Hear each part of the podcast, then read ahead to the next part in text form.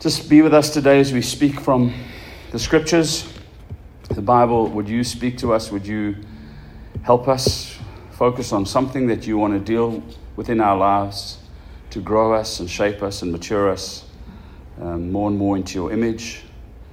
Um, that we press hard after you as your trainees. In Jesus' name, amen. So I'm going to read from uh, Matthew 6. We did that last week. Were most of you here last week? The moons weren't. I think it was actually a good Sunday.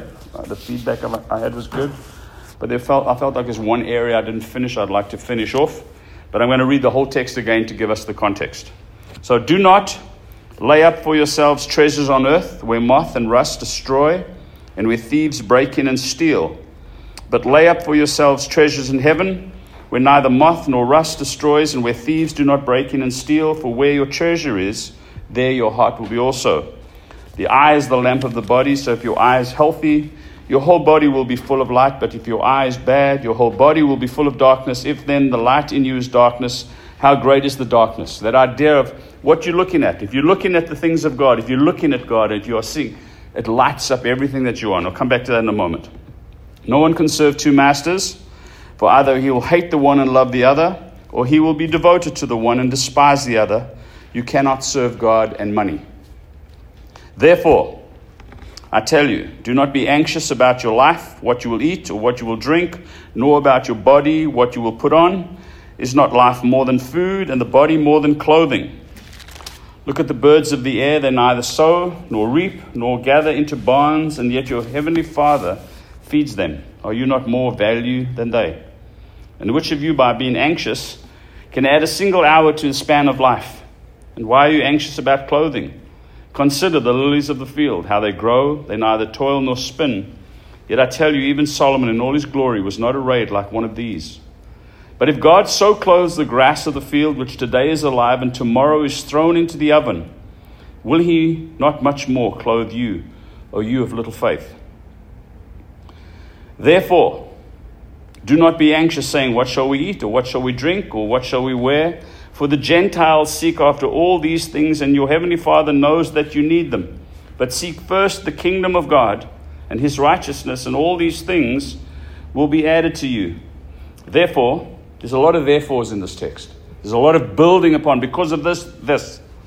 Therefore, do not be anxious about tomorrow, for tomorrow will be anxious for itself. Sufficient for the day in its own trouble.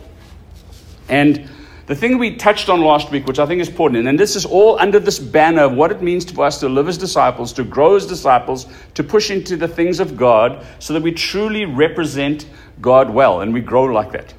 And we, we, we, we spoke about anxiety, and as I did talk to people, it doesn't matter, I'm talking to people in the church, if I'm talking to people in the world, I'm talking to people in other churches, there's anxiety everywhere about all sorts of things. Um, and we said this, and I, this I think is a point I want to reiterate. We get anxious when we stop looking at what God is doing in the world and see His activity all around us. We become so inward looking and worried about us that we forget to look. And Jesus' challenge is says, Look at the birds of the air. Look. He's not calling us birds of the air. Said, but we need to look. What is he asking us to look at? He's asking us to look at his kingdom rule authority being manifest in our world every day, all around us. And when we stop seeing, when we stop looking for the activity and the action of God in our world and all around us, we'll actually begin to forget that God is in control. And when we think God is not in control, we become anxious because someone's got to be in control. And if it's not God, it has to be your boss or you or someone, the government or somebody. And then we become anxious and we stockpile rifles and ammunition and hand grenades just in case the government going to do this. Or we become very wary of our boss and therefore we work 40 hours a day. No, eight days a week, said the Beatles. Because we don't want to upset the boss because we, we're anxious for our jobs. We've lost sight that God is in control and He provides. It doesn't mean you don't work, it doesn't mean you don't work hard.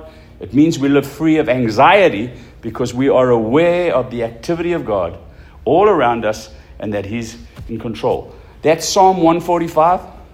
It's worth meditating on. It is so rich in the understanding that God is in charge. God rules, God reigns. His kingdom endures forever, but it's a kingdom rich in mercy and grace and kindness and generosity. That's what that psalm's about. It's a beautiful psalm. And I want us to live in a place where we break free of anxiety. Anxiety causes wrinkles, ulcers, heart attacks, panic attacks, sleepless nights, can't eat well, or you eat too much. There's all sorts things that happen when anxiety sets in. And the challenge from Jesus, and this is Jesus speaking, we don't have to be anxious. But two things. If you are serving money, and if you forget to look, you had better be anxious because there's nothing else to do but be anxious.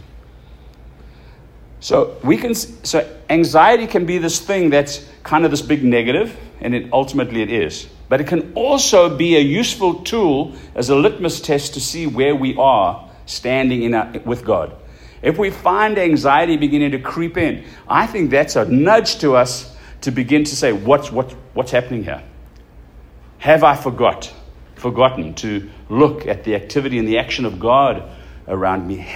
Have I put my allegiance somewhere else?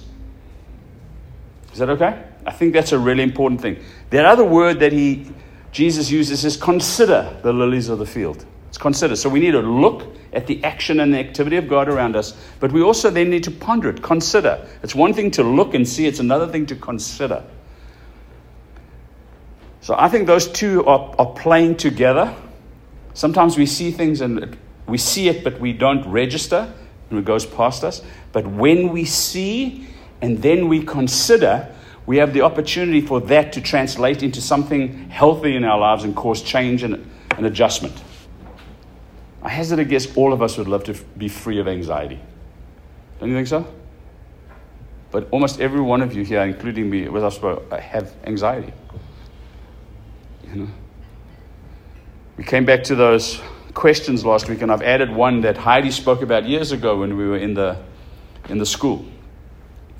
We said at the end of the day, these are the questions we have to ask Is God able to do what he said he would do? Not only that, is God willing to do what he said he can do? Is God good and loving? And is he trustworthy? That if he says he will do it and you know that he can do it, that he will do it. He's trustworthy to fulfill his word. I think those are big questions that we have to answer. And I think this text is dealing with those things where Jesus is saying, I am able, I am willing, I am trustworthy. The old, when we read the Old Testament, it's the sound God is trustworthy. So yesterday we were we were out with the Thornburgs, and um, we were drinking a, a, a, lot of flavored grape juice. You know. Um, but Heidi asked me a question. What is what is it? What is the story? What you know? I think she did it at her birthday or something. What is the story that Jesus is speaking to you about right now? And I, I realize it's this, and I've shared it once, but I, I want to speak about it again. Is when you read Matthew 5, the first verse it says, Blessed are the poor in spirit, for theirs is the kingdom of heaven. And Jesus, so he's sitting there, he's looking at the crowds, he's talking to his disciples, all these crowds around there, and he's basically saying, See those over there, the poor in spirit, the poor, the broken, the messed up, the trodden, the, those people? Theirs is the kingdom of heaven. They can enter in. It's easy. Remember, he wasn't saying that you need to attain poor, poverty of spirit as a spiritual discipline. Otherwise, salvation would be by works. He's just saying, Blessed are the, the poor in spirit. In Luke, he actually says, Blessed are the poor. So, you, got, you, you think the crowds are listening to this. This is different than anything they've ever heard before. That end of the chapter said, this, this man teaches with authority. He's teaching it totally different. Because Jesus is teaching the way of the kingdom of God. That's different from the way of the kingdom of the Pharisees and the Sadducees. They're on. So now jump ahead and we get into chapter 8. I didn't give you this, I decided to add this. Don't worry about it. When he came down from the mountain, great crowds followed him. and behold, a leper came to him and knelt before him. Now, just think about this. When Jesus had been speaking on the mount, the mountain, whatever, however big it was, his disciples were the crowds, where would the leper have been? On the outskirts. He would have been outside the ring of, of acceptability. Was that right? Because he was a leper, he was unclean. He wouldn't be allowed in. Untouchable, unclean, out there. So, but he would have heard Jesus speaking, and he hears these words Blessed are the poor in spirit, the spat upon, the all the whatever. And he's saying, I'm one of those. He just says, The kingdom of God is available to you. The word that Jesus had been speaking, and John the Baptist speaking, is repent for the kingdom of God is at hand. The word at hand in its Greek, it means it's happened and it's happening. It's at hand, it's here. And he's saying, oh, I can enter into this kingdom. Jesus saying, I can enter in. Jesus had been doing some healing, so he knew Jesus is able to do healings. Isn't that right? And suddenly he comes down from the mountain, and the unclean nobody that nobody wants to talk to or touch or interact with that has to live outside of town in the dirt pile He's at the very center where Jesus is. Have you thought about it like that? He's crawled, he's made his way to the very Jesus and he falls on his knees. What's his, what is his question to Jesus? Lord, if you will, you can make me clean. NIV says, if you are willing. He knew Jesus was able because Jesus had been healing all around. But he was saying, Jesus, you spoke this word that the kingdom of God, the rule of God is available, and I can enter in.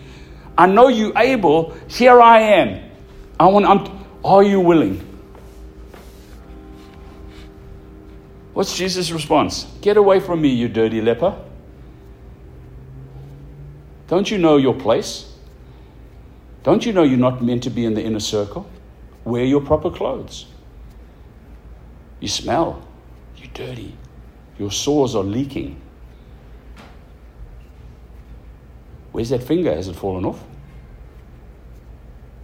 Can, you can imagine. What does Jesus say? I will. And I be, I'm willing. Be clean. See, it's a beautiful demonstration of this whole idea of Jesus speaking about a kingdom life in the, in, in the Sermon on the Mount, unpacking it. And this guy says, Okay, I'm going to I'm gonna, I'm gonna believe you that you are able and you are willing. Let's, let's go. Bam, guy's healed. And all the people, whoa. But have you thought, we think, oh, he was healed. Do you know what that means to a leper?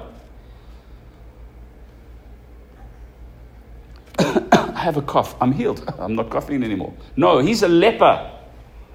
He's got parts missing. He's got skin falling off. He's got sores. All sorts of things are happening.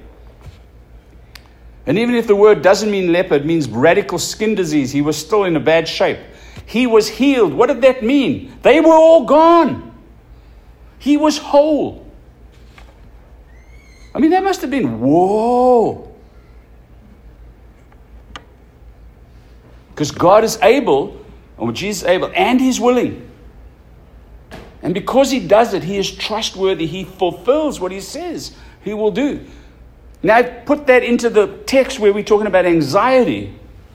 If God says, if I clothe and look after the birds of the air and feed them and, and the grass of the field and the flowers, how much more am I going to look after you who are created in the image and the likeness of my Father in heaven? You can trust me. I am able, I am willing to actually do that and look after you. The trouble is, to actually see it worked out, it's not just a mental assent. It's falling at his knees like the leper did and said, Are you willing? I am willing. Here, go for it. We don't make that crossover point where we engage Jesus at, the very, at his very feet of saying, Yes, here I am, I trust you. I'm going to test what you said. Is that right?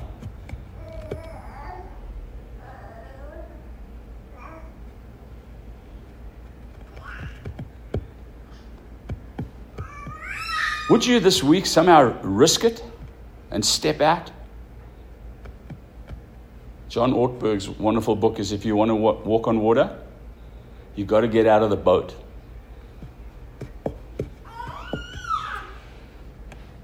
If you want to trust, if you want to see Jesus provide and you want to see Jesus do radical, amazing, beautiful things, you've got to get out of the boat. You have to put yourself where He's able to do that.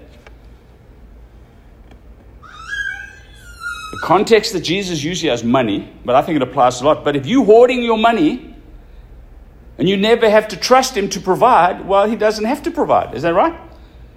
How are you going to test whether He can provide?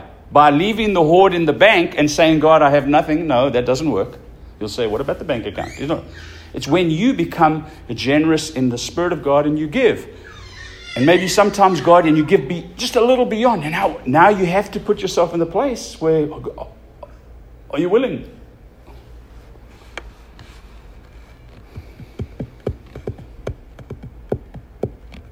Right? I hope, it, I hope it's just something's clicking here. I wanted to click for me. Because it's a wonderful truth. It's another thing to actually step it out into the practice. Because imagine, just going back to the leper fella, imagine that guy making his way through the crowds. Now, we don't know how big that crowd was. He had to go on a hill to talk to them. Well, let's put it at 500. Is that reasonable? I'm sure there were more, but he still had to make his way through 500 people to get to the center. I wonder how many people were just swatting him and stepping out of the way, saying, Who are you? Why are you here? Get back. But he forced his way through. You know the, la- the, the lady that had the issue of blood? She forced her way through the crowd so she could grab the hem of his garment. I don't know, she, maybe she crawled underneath the people's, I don't know, to get the hem of his garment. The, the, the guy who was sick, a paralytic, his friends tore up a roof. You see, we think that God just does these things, but He's asking us to step out and, do and be radical so that we, we, we engage His activity. We sometimes have to do things. It's not that God's not gracious. He's long. If you will seek me with all your heart, I will be found.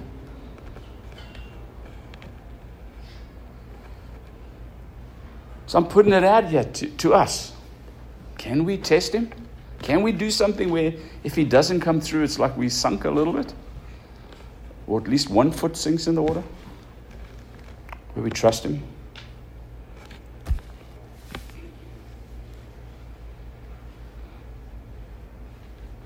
In verse 32, Jesus says this He says, For the Gentiles seek after all these things, and your heavenly Father knows that you need them but seek first the kingdom. What's, what's Jesus saying? He's making a comparison there. He's making a comparison between God's people, the Jews, the Israelites at that point, and everybody else that's outside of that group.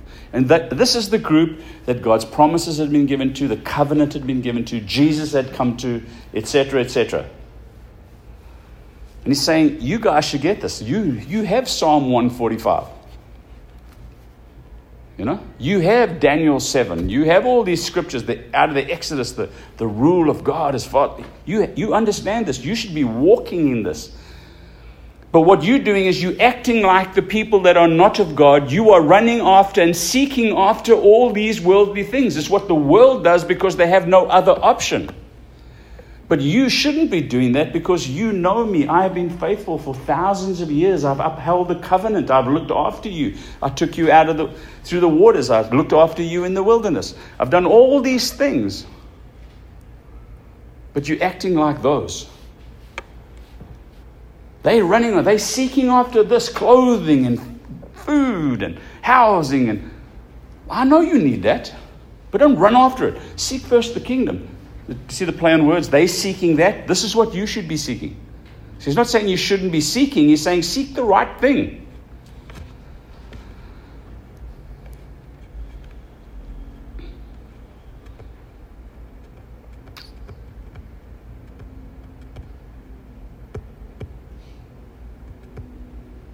We need to get some of those priorities right, I think. I think God wants us to have homes and clothing, I hope. Otherwise, the king with emperors with no clothes. That'd be terrible. He wants us to have clothes. He wants us to eat and have things to drink and do vacations. He wants all of that. It's not that He doesn't want that for us. But He wants us first to make sure that we see Him as the, the author and the perfecter and the provider of all those things rather than our own, what we've done. So remember last week we read from Deuteronomy chapter 8. When you come to the place where you have all these things, don't say to yourself, Look at what I have done. Aren't I wonderful? No. Thank the Lord that gave you the ability to actually do those things. Put God in the right place. I think that's the challenge that we, we have. I'm speaking of a card.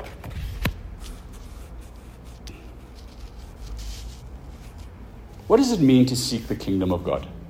Because we sing it in songs as if we quote it Seek first the kingdom of God and his righteousness, all these other things will be added. What does it mean to actually seek the kingdom of God?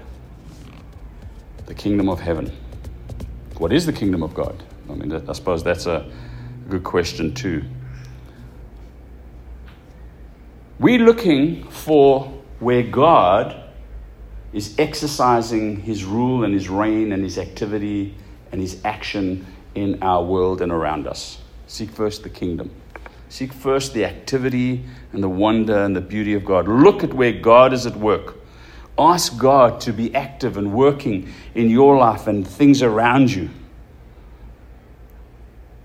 Do you know that you have a kingdom? Each one of us has a kingdom. There are at least three kingdoms operating around us all the time the kingdom of God. Where's the kingdom of God? It's right here. Jesus it's at hand, it's right here. Just repent, you can enter in. There's the kingdom of darkness. Where's the kingdom of darkness? He's also just right here. And the other kingdom is your kingdom. Where's your kingdom? It's also right here. Because we each have an area where we exercise dom- dominion. Isn't that right? I mean, that's part of what it means to be human. Exercise dominion. So we have a kingdom where we have say and we have sway, and our activity counts for everything. So when we seek first the kingdom of God, it's not saying do away with your kingdom, because we are a kingdom of priests unto our God, but there's a kingdom. We are asking for the kingdom of God to invade our kingdom, for those priorities to become our priorities, that way of thinking to become our way of thinking. So when you read, for example, in Colossians chapter 3, where it says, In the light of the great resurrection things, put to death certain things and take off other things. You know, put to death sexual immorality, all that stuff. Take off hatred, and then put on. So we can be shaped. We are shaped by two kingdoms. This one we must put to death, take off, put on, embrace, pull in.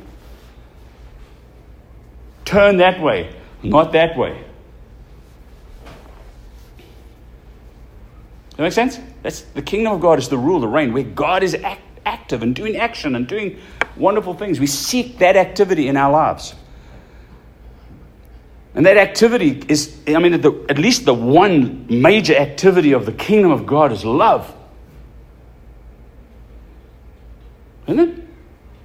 Which the greatest command, which that must obviously be something in the kingdom of God. If Jesus gives an answer, you can love the Lord your God with all your heart, your soul, your mind, your strength. Love your neighbor as yourself.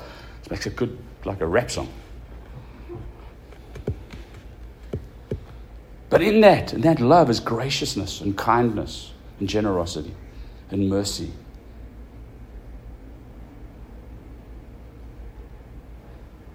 And hospitality. Things like that. It's the language, the activity of the kingdom of God. And we need to be, our eyes need to be open to see those activities happening all around us.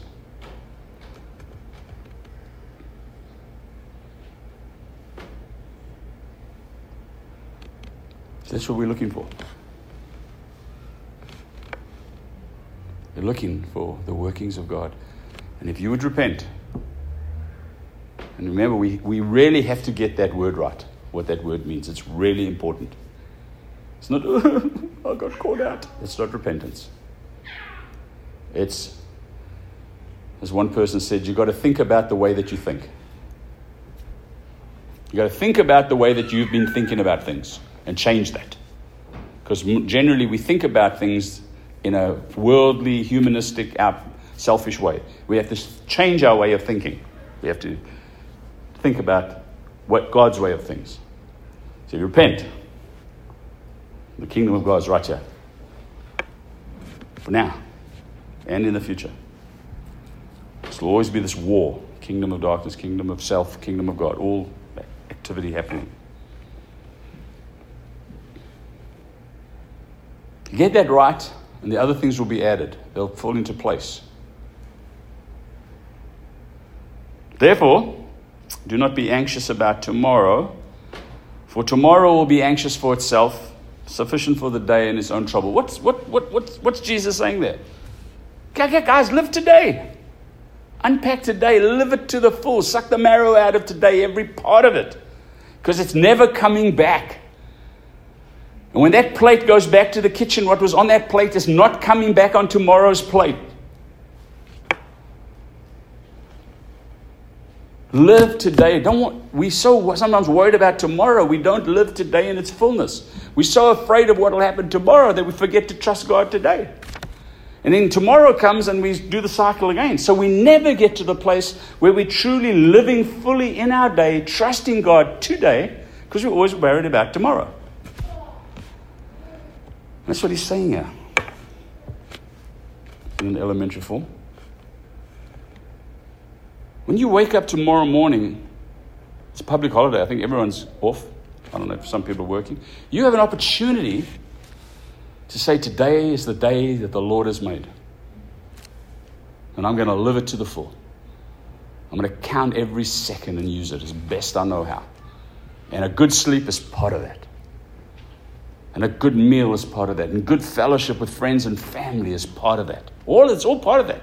But you live in it with the fullness. I'm going to live God life today. And when I'm with someone, I'm going to be present to them. When I'm with my wife or my husband, I'm going to be present with them. When I'm with my kids, I'm going to be present with them. When I take time to rest and recreate, I'm going to be present with that. When I'm praying, I'm going to be present with God. I'm going to put this thing away and I'm not going to be worried. About, I'm going to be present. I'm going to be enjoying this day. That's what Jesus is saying. Because in that, we be, we'll become so aware of who we are in God and learn to trust Him that we won't go into the next chapter which says, Don't judge. It's amazing that follows. Because when you lose sight and you stop looking at the activity of God and you stop seeking the kingdom of God, you have to start looking at others and comparing and judging. And then we start saying, Whoa, look at Betsy. Well, she's my neighbor and she says she prays, but I've been looking over the fence. I don't ever see her praying. Whatever. No, I'm, I'm looking, and, but I should be looking at myself. While I'm looking over the fence, I should be praying.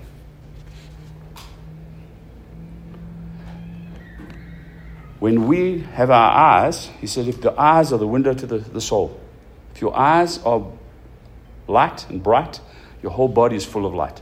What you look at, when you look to the kingdom, when you look to Jesus, when you look to his activity, your whole world will be full of light. When your whole world is full of light, it's really hard to judge. Except yourself. But if you stop looking at the goodness of God all around you. You've got to look at yourself and you've got to look down and you've got to look at your worries and you've got to look at your bank account and you've got to look at your cupboards and you've got to look at your car and you've got to look at. And then darkness comes in. And then you start comparing to the other person. Oh, look what they got. Oh, they don't deserve it. Look at their lifestyle. We start judging. I don't think that's what God has for us. I think He wants something very different.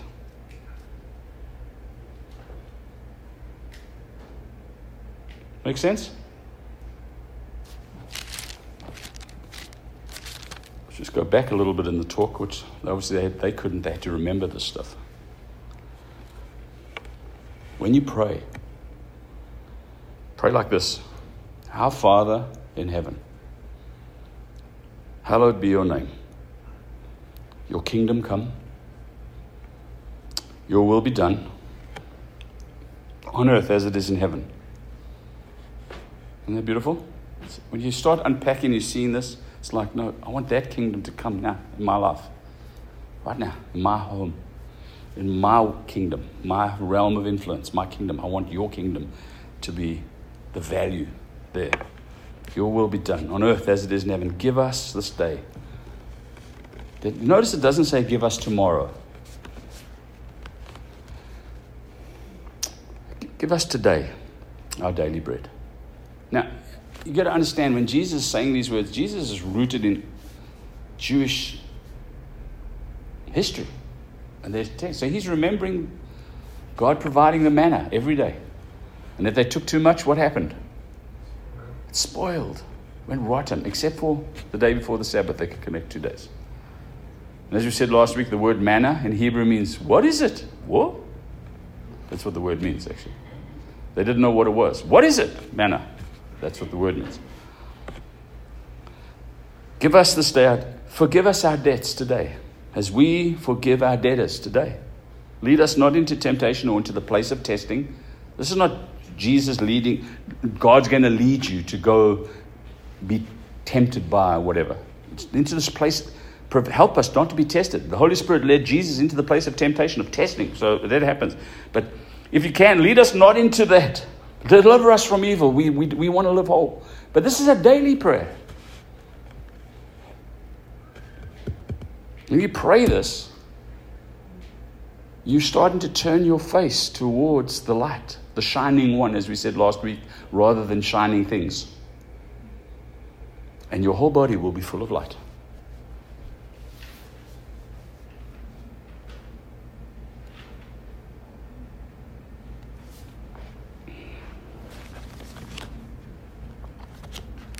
This is scripture.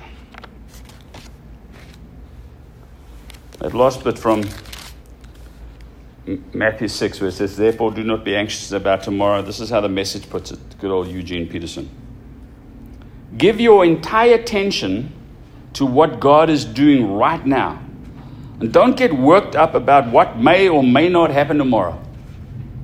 God will help you deal with whatever hard things come up when the time comes.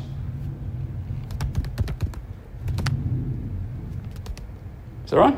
if you think about anxiety and fear, think of where it's coming from. We're worrying about things that sometimes we shouldn't be worrying about, rather than just trusting God.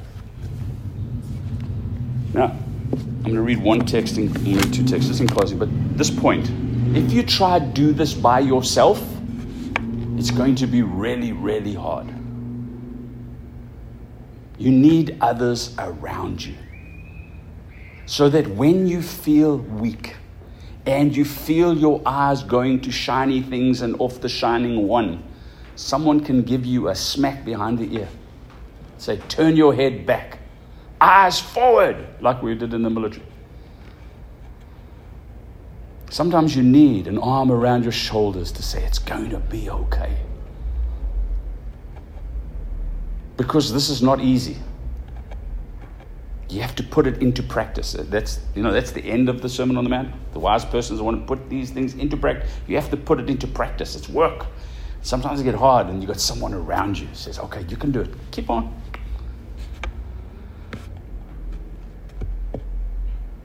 There's someone I know that's dealing with something big in their lives, and every week I have to contact them, say, "Keep it up. You can, you can do this. How's it going?" Why? Because the person wants to be successful.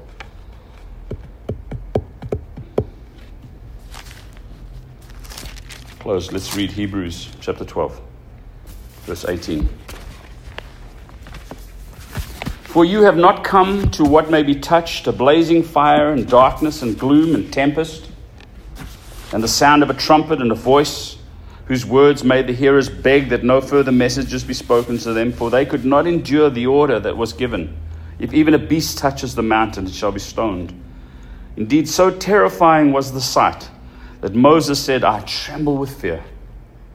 But you have come to Mount Zion and to the city of the living God, the heavenly Jerusalem, and to innumerable angels in festal gathering, and to the assembly of the firstborn who are enrolled in heaven, and to God, the judge of all, and to the spirits of the righteous made perfect, and to Jesus, the mediator of a new covenant, and to the sprinkled blood that speaks a better word than the blood of Abel. You've got to go on sometime and think through that and just unpack what all that means.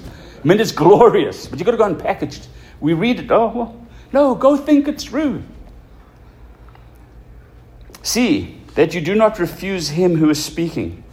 For if they did not escape when they refused him who warned them on earth, much less will, will we escape if we reject him who warns from heaven.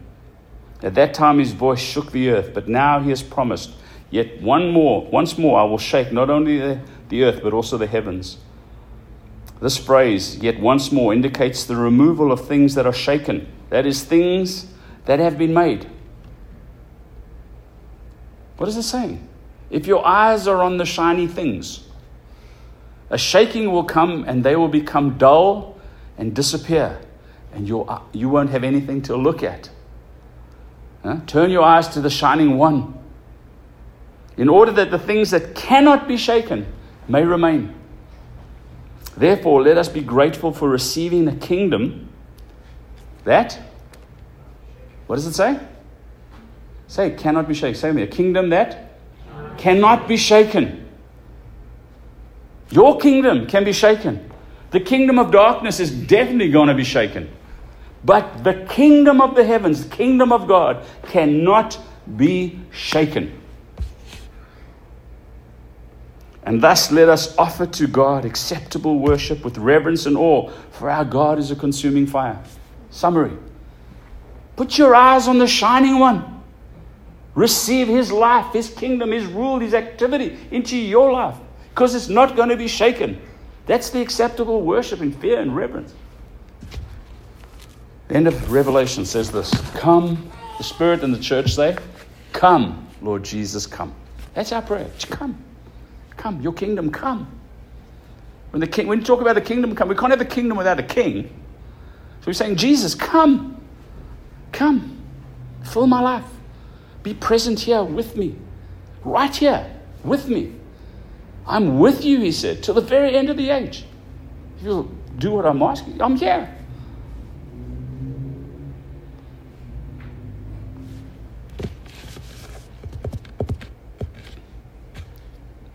Would you put it into practice? Would you give it a try? Would you make a right turn? Would you think about the way that you're thinking about things and say, God, am I thinking rightly or am I thinking wrongly? How are you transformed by the what? Renewing of your minds. How does that happen? It's another, that's a whole nother series, but you've got to think about things.